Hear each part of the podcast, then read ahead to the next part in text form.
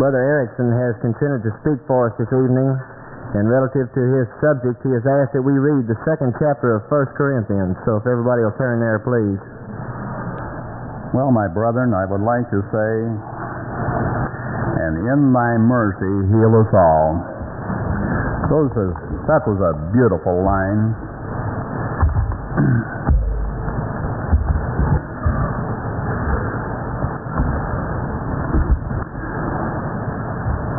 I think first it's fitting that, uh, speaking for myself and my family and so many of my brethren that I'm certain of, that it is fitting that uh, we say thank you to all of the brothers and sisters who have contributed so much to make this, to provide this Bible school.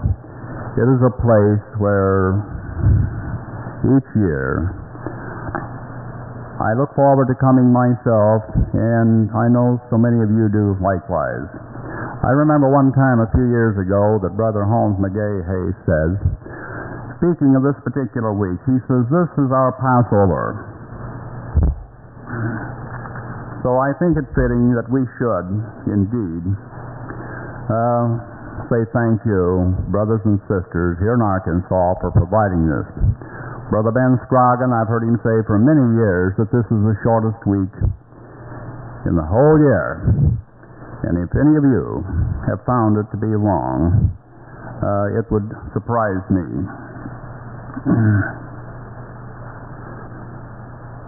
the Hebrews have a saying that the higher a truth is, the simpler it is.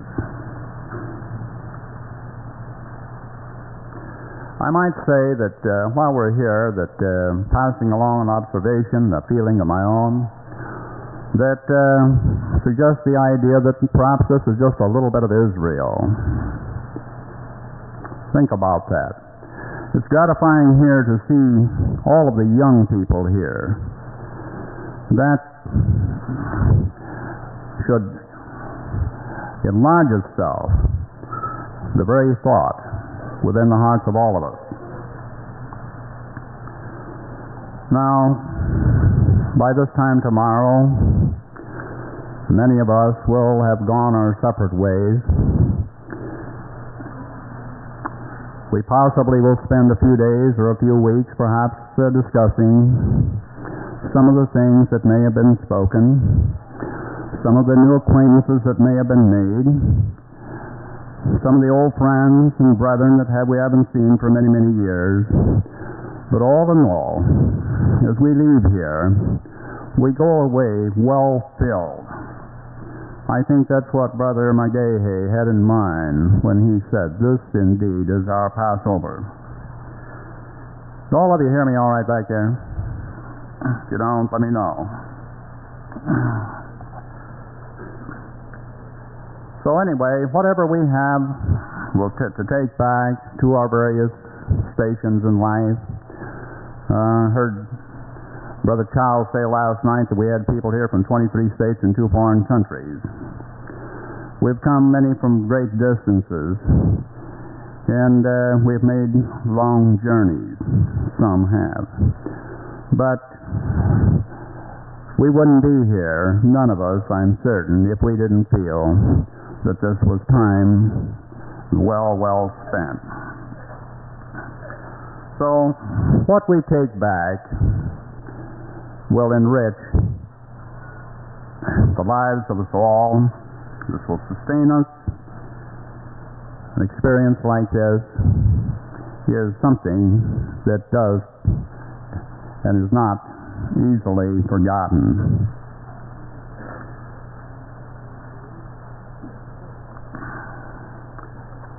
I placed something on the board over here that I want to share with you.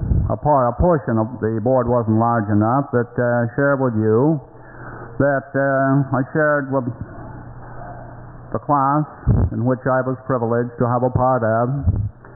Um, and I'm indebted to my daughter Faith for some of the research that she has made in Hebrew culture and the like. As I hear these individuals raise their voice in song, such as they have, this was beautiful. But as beautiful as it was, think of the verse that Brother Tom just read, where eye hath not seen nor ear heard. If you can, in your imagination, and some of you have heard me say these very, very same words before, standing in this very same place, that were one privilege to be present at one of the religious festivals or something like that in the days of David the King, when these individuals would raise their voice in song and in praise unto God. What a thrilling uh, thing it is to even think about it. Now, to hear. Now, the logic is based on the sense of hearing rather than it is the logic that is based on the sense of hearing rather than seeing. This is what characterizes our teaching. This is what characterizes our teaching. Now, I put some information on the board over here. The Greek word theoria, or theory, is derived from the Greek word theater. Theory in Western philosophy connotes what can be seen, visualized, or beheld. Now, the Hebrew way of apprehending truth is based on the acoustical sense. Hear, O Israel, the Lord thy God is one God. You've heard this mentioned many times from this same podium here. the word Semite, if you would uh, take a lexicon and look it up, you will find that it is akin to here. Now, do we understand the difference between the Hebrew and the non Jewish Western way of perceiving truth? And this is the important thing. The latter wants to identify truth with what can be conceptualized or seen, either in mind or body sense. To the Jew, the identification of the truth with that which can be seen is the beginning of idolatry. Think on that, if you will. If you would take a good concordance, Young's or any other, you would find page after page after page where, hear me, hear me, oh God, hear my cry. I will read some of them as we go along this evening. But I most certainly wanted to preface these remarks with this to hear.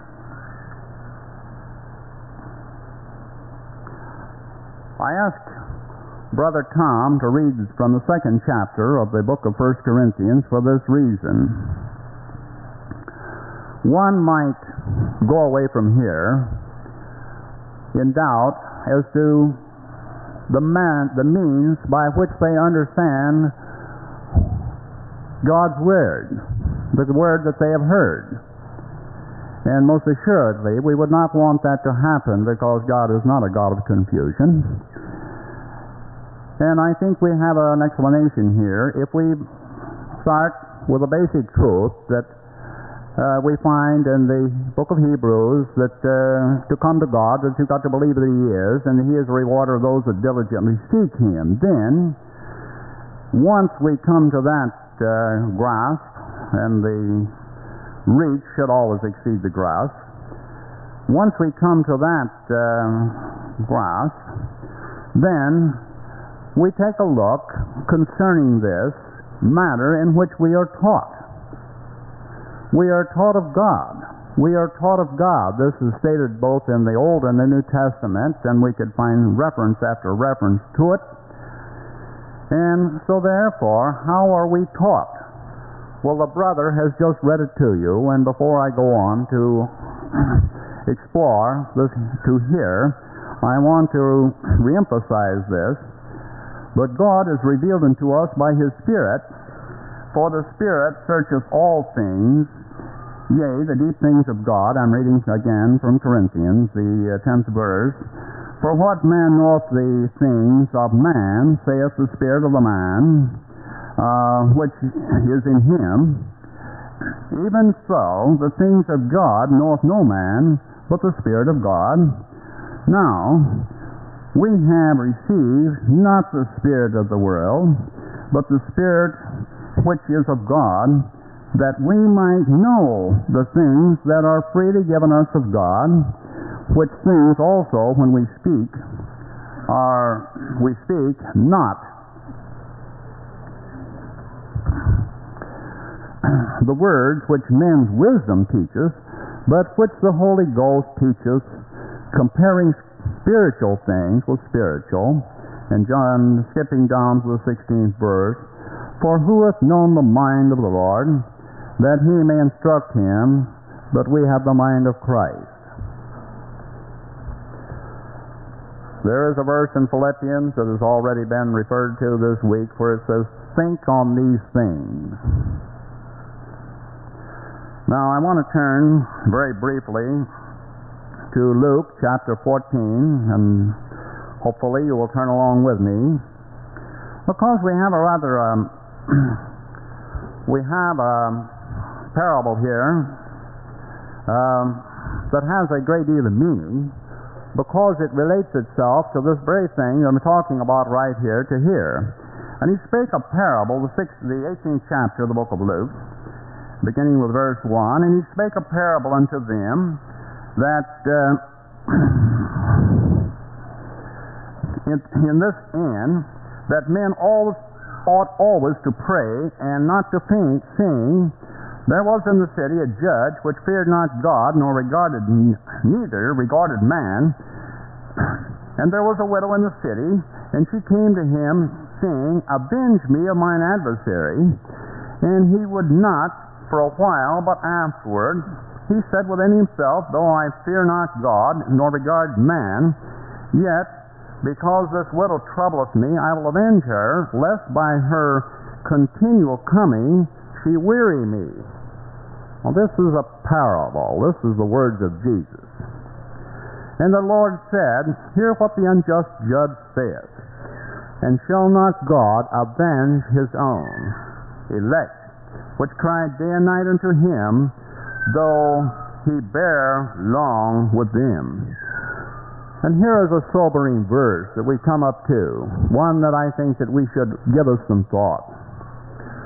I tell you that when that he will avenge them speedily. Nevertheless, when the Son of Man cometh, shall he find faith on the earth? And he spake a par- this parable unto a certain which trusted in the, and he spake this parable unto certain which trusted in themselves that they were righteous and despised others. Two men went into the temple to pray, the one a Pharisee, the other a publican. The Pharisee stood and prayed thus with himself God, I thank thee that I am not as other men are, extortioners, unjust, adulterers, or even as this publican. I fast twice in the week. I give tithes to all that I possess. And the publican, standing afar off, would not lift up so much as his eyes unto heaven, but smote upon his breast, saying, God be merciful unto me, a sinner. I tell you, this man went down to his house justified rather than the other, for every one that exalteth himself shall be abased, and he that humbleth himself shall be exalted. Again, I hope you see the relationship here to here. Certainly, the Pharisee was crying out to God in his way, in his the manner of his lifestyle, or whatever you would call it, his mental set. And also, we see another man. We see within here also a widow. Who I suppose you might say was uh, the judge rather than to be continually um, bothered with this woman, finally granted her request. But the main thing is here, if we ask something, if we ask God of something, and this is not delivered speedily, should we say, well, I probably wouldn't, don't, didn't need it anyway, or I don't want it, or whatever else. I mean, whatever your own mental set may be, you're the one that lives within your skin the same as I live within mine. So therefore, my point that I'm making here is this that we cry out. We cry out. Now, we could spend a lot of time on many of the Psalms in particular, in which the psalmist, in his distress, is crying out unto the Lord. We'll take a look at one, Psalm 19:3. the 19th chapter, I should say, the 19th Psalm, and uh, just a little bit of it here. Um,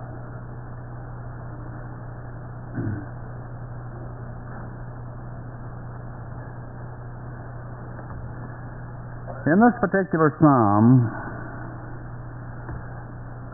take a look at the 14th verse. Let the words of my mouth and the meditation of my heart be acceptable in thy sight, O Lord, my strength and my Redeemer. The meditation of my heart. Uh, we have studied recently in the class on the Psalms an evening prayer and a morning prayer. And we find that much of this is in silent prayer, as we perhaps as we're washing the dishes or preparing supper or, well, fixing a battery, uh, whatever it might be. That um, in our heart we're praying. In this 19th Psalm, there is one thing there that's a warning to us. We don't need people to go around telling us how good we are. Rather, we had better take a look at ourselves. We'd better take a look at ourselves, as the brother said, examine yourself. I thought this was very well handled here in the uh, uh, in the panel discussion concerning this matter of self-examination, because oftentimes we look at ourselves and we find nothing wrong, and uh, perhaps it's it's difficult. You can see the what is wrong with me better than I can see myself. But uh, in this same 19th Psalm, the 13th verse, uh, perhaps there's one thing here that we should take a look at. Uh, the 13th verse Keep back thy servant. Again, this is hear me, hear me, God.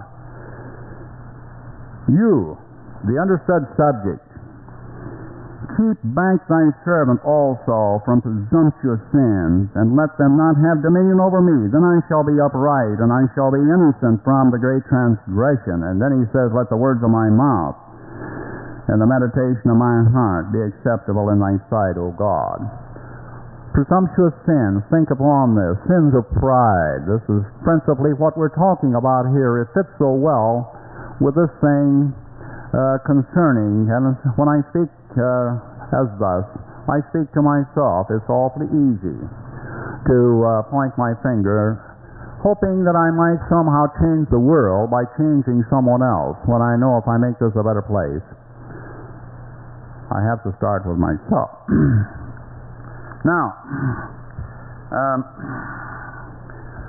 one of our prayers one of the things, and I'm so thankful that I've heard this over and over again because I know that there are individuals who remember this, that in their prayers they pray for the peace of Jerusalem. If you were listening to our brother just a little while ago, Brother Jim, he prayed for the peace of Jerusalem because this is extremely important. As a matter of fact, we can read in the 30, 137th Psalm these words. The 137th Psalm, these words.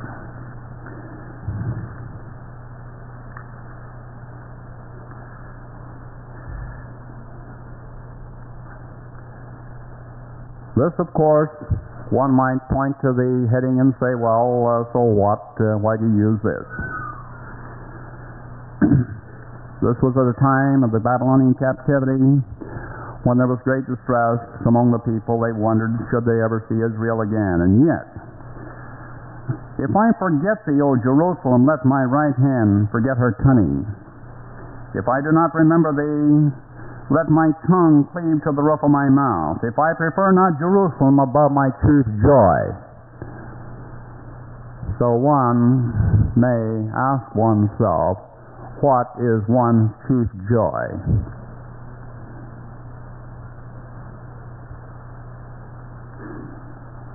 We had this beautiful hymn, The Time is Quickly Flying.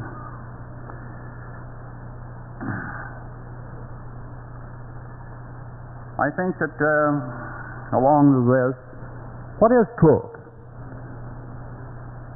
The psalmist says that God's word is the truth. God's law is the truth. If someone should ask you, if you would say, well, I've been down in Arkansas to a Christadelphian Bible school, and those people are a little bit different.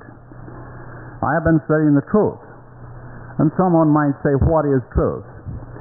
Then, if you want to answer them with the only answer that's scripturally approved, you say that God's Word is truth. And you find this all written in many places, particularly in the 119th Psalm. So you might take this back with you and sometimes when you may be uh, at a position to where you are forced, you're making a choice between, between truth and error, it might be well to take a look and see what does God's Word have to say about truth and error. over and over, if you don't believe this, get a Young's Concordance and take a look. Now, I'm not going into this, but over and over and over it states it this way Take heed to thyself. Take heed to thyself. Again, if we're going to prepare ourselves for the time when our Lord has come, when we hopefully will find some small place in the kingdom of God, then it is necessary for us to take heed to ourselves.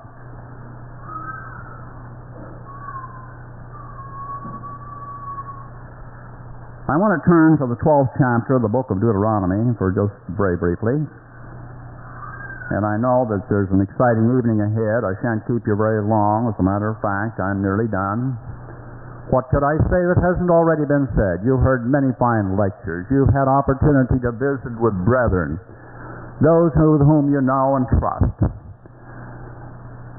So, what I am covering here are just a few things that each of us, including myself, might sort of index within the confines of our mind to where in our daily work, whatever our, that might be, that it may bring some comfort and peace to us.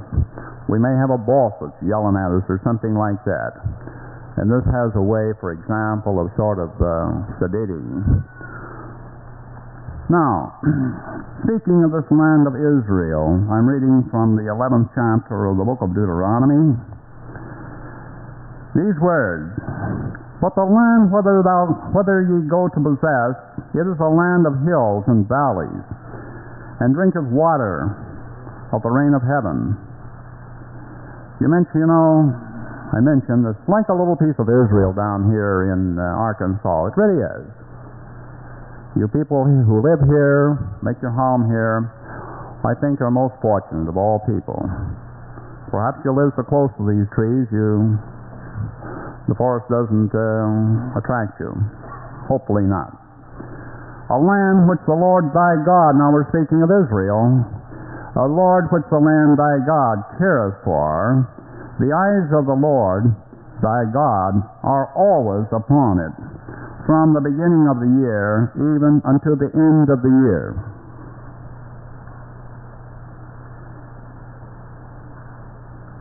Now, my brethren, I would like to summarize just a little bit by going back to the second chapter of the First Corinthians that all of us each of us, I should say, are faced with the things that would beset us and separate us from God, from the promise, the hope of the promise that is within us. It is the hope of Israel that we are bound with this chain. We're all bound with it. And it seems to me that as we go away, that we're not going away. We have not been uh, inundated with a lot of big and fancy words or something like that. The people who have spoken to you and the conversations that I have entered into myself are scripture orientated. This is the thing that we're here for. This is a Bible school. And for that reason, we should take heed. For none of us, quoting again here, we are determined not to know uh, anything save Jesus Christ. This is with heart the, what you read it in the book of Genesis or the book of Revelation or wherever you read it. Jesus Christ is the heart of the whole thing, the heart of the whole matter. And most assuredly, if we have, can say with certainty that we have the mind of Christ and we have the, uh, well, what word should I use? The integrity and the uh, will to do so, that most of the things that beset us we can well figure out by comparing Scripture with Scripture. Now, hopefully, that each of you, as you begin your day, you would begin your day with such a day that this is the day that Christ is coming. I know He's going to be here. As we lie ourselves down to sleep at night, this is the day that Christ is coming. If Christ were to make his appearance right now, would he want to find me screaming at my children, calling up a teacher and telling her off, um, doing some of the things that uh, are aggravating? We all have our aggravations, but we have a way of handling them. We're better off than most people. We have a way of handling them because we do have promise of something better. And individuals, believe it or not, you may not think so, but I'm sure that Christadelphian, what is a Christadelphian? Well, you got a pretty good definition of it last night. A good one. A Christadelphian is an individual that may be called, along with a Jew, a peculiar person, holy unto God's sight. And so, therefore, you have a certain attraction to other individuals. And this, whatever you say and do, hopefully, would always be to the greater glory of God. This doesn't mean that you're running around singing psalms or anything like that, or standing on the street corner praying, making prayers, but in your daily lives, and the things that you do. So, begin each day, my brethren, with the idea that this is the day the Lord hath made. Let us rejoice and be glad in it, because this is the day that Jesus is going to get here. In the final verses that I want to read you from the book of Numbers,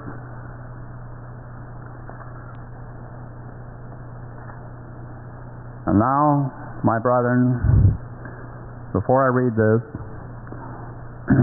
think of these words. Those of you are familiar with the verse. It should be a memory verse. You should never have to open your Bible to turn to it. What does the Lord require of thee? What does the Lord require of thee? To love kindness, to do justness, and walk humbly before thy God. What else can you do? I heard a brother say, What can we give God that he doesn't already have? What can we give him? Well, we can give him obedience. Was that you, Ned? Who said that today? Yes, I believe it was in the panel discussion. This is the only thing that uh, that you can give God. So therefore, to walk humbly, and I'm talking to myself as well as all of you. Now,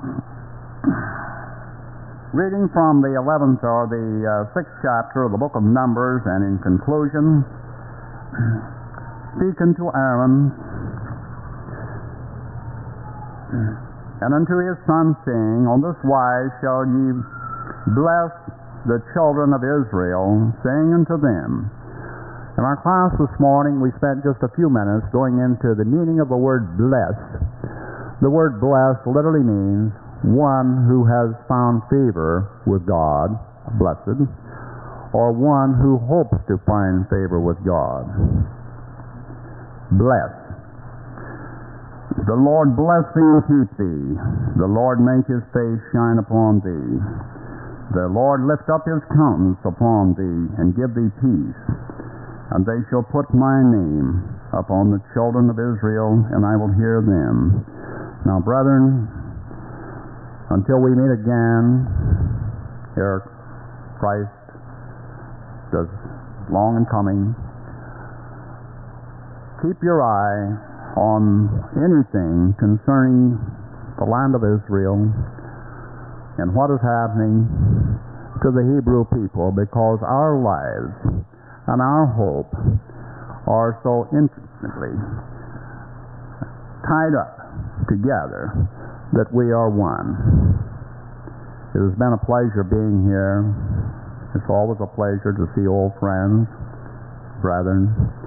It is always a pleasure to meet new brethren who travel and come here. I wish you all Godspeed.